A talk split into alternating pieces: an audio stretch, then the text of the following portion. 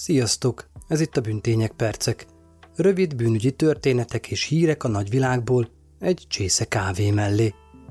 Ahogy ígértem, a héten is rajta tartottam a szememet a Gebi Petito ügyöm, amivel kapcsolatban kevés hivatalos kommunikációt lehetett hallani, viszont annál több spekuláció és álhír terjengett az interneten.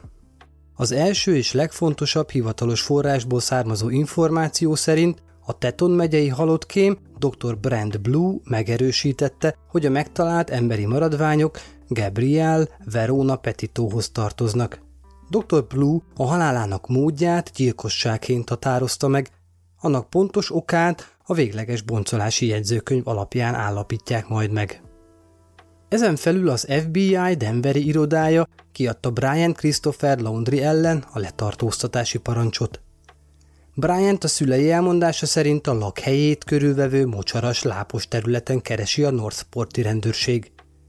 A héten egy napra felfüggesztették a keresést, mondván már nem tudnak többet tenni, és hát hallani lehetett olyan híreket is, hogy iszonyatosan kimerítő a mocsárban szúnyogokkal küzdve keresni az eltűnt fiút. Másnap viszont újra keresni kezdték, és azóta is folytatják. A Fox hírcsatorna eközben egy érdekes riportot közölt az egyik szomszéddal, aki vagy egy héttel Brian eltülésének bejelentése előtt látta az egész családot elutazni lakókocsival. Pontosabban két lakókocsival, a szülők egy új nagy lakóbusszal, a fiúk pedig egy kisebbel. Persze ez újabb találgatásoknak adott teret, miszerint Brian szülei segítettek fiúknak elszökni, és jóval az eltűnésének bejelentése előtt már úton volt Brian. Így hatalmas előnyre tehetett szert.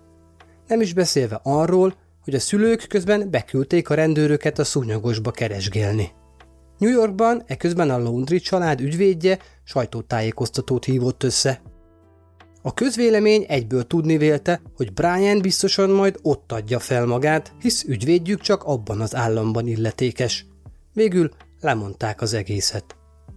Eközben a Petito család ügyvédje hivatalosan is kötelezte a Londri családot, hogy minden Gebivel kapcsolatos képet vegyenek le a közösségi oldalaikról, és ne tegyenek a lánya kapcsolatban semmilyen nyilatkozatot. Gebi édesapja időközben kiment a helyszínre, ahol a lánya holtestét megtalálták, és kövekből egy keresztet rakott ki annak emlékére. Na de min is rágódott az internet népe eközben. Hát mindenféle dolog fel, és eltűnt a neten a héten. Először egy vadkamera képe borzolta a kedélyeket, amit Brian lakhelyétől nem messze rögzítettek. A képen egy hátizsákos fiatal férfi látható, ahogy sétál az erdőben éjszaka. A felvétel infravörös, így nehezen kivehetőek rajta a férfi vonásai, de az internet népe tudni vélte, hogy Brian az. Olyannyira, hogy valaki még oda is montírozta hasonló stílusban, hogy nézzétek, hasonlít. Az illetékes hatóság viszont felkutatta a férfit a képen, aki egy közeli városkában lakik, és nem Brian Londri. Aztán persze jöttek a Brian közösségi profiljához kapcsolódó híresztelések. Kivesézték, hogy a könyv, ami több képén is szerepel, egy sorozatgyilkosról szól. Azután az a hír röppent fel, hogy pár percre élőben jelentkezett az Instagramon egy csónakról. Egy büntények hallgató pedig arra hívta fel a figyelmem, hogy a Facebook oldalát privátra, a kapcsolati státuszát pedig bonyolultra állította. Ezeken felül persze több ezren vélték látni a szökésben lévő Brian Laundrit.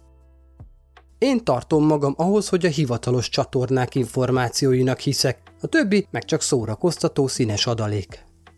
Ahogy Gebi ügye ekkora vihart kavart és a média felkapta, felerősödtek azok a hangok is, amik vagy akik arra hívták fel a figyelmet, hogy hány, meg hány megoldatlan eltűnési ügy van, ami megérdemelne legalább ekkora média felhajtást.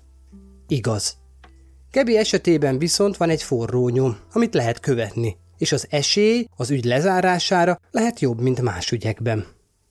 Persze minden élet számít, és együtt érzek a többi eltűnt személy családjával, és remélem, hogy Gebi ügyének reflektorfényéből rájuk is esik valamennyi, ami lendít az ügyükön. Ha már a párhuzamos ügyekről beszélünk, Gebi történetének elején felmerült a kapcsolat egy szintén nemzeti parkban eltűnt, majd holtan megtalált leszbikus pár esetével. A TED helyszínéül szolgáló nemzeti parkban ugyanis Gabi és Brian is járt megközelítőleg a bűncselekmény idején. Végül tisztázták, hogy a két eset között nincs összefüggés. Természetesen az ügyet továbbra is nyomon követem, és beszámolok róla itt a bűntények percekben.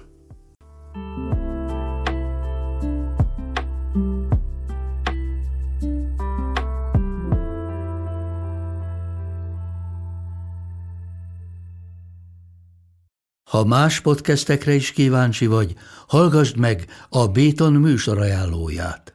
El tudod képzelni, hogy a podcastet, amit éppen most hallgattál, fél év múlva már a mesterséges intelligencia generálja? Mi sem. De ha érdekel, eljötte már a gépek lázadása. Hallgass bele az Embertelen podcastbe. Orsós Lajos vagyok, a műsor házigazdája. Egyelőre még élőben. Egyelőre. Fedezzük fel együtt, hogyan ismerkedik, randizik, mesél és vitatkozik Betty és Péter, két teljesen mesterséges intelligencia. Lajos, a podcast címét mond még egyszer, Léci. Oké. Okay. Embertelen podcast. Ez a műsor a Béton közösség tagja.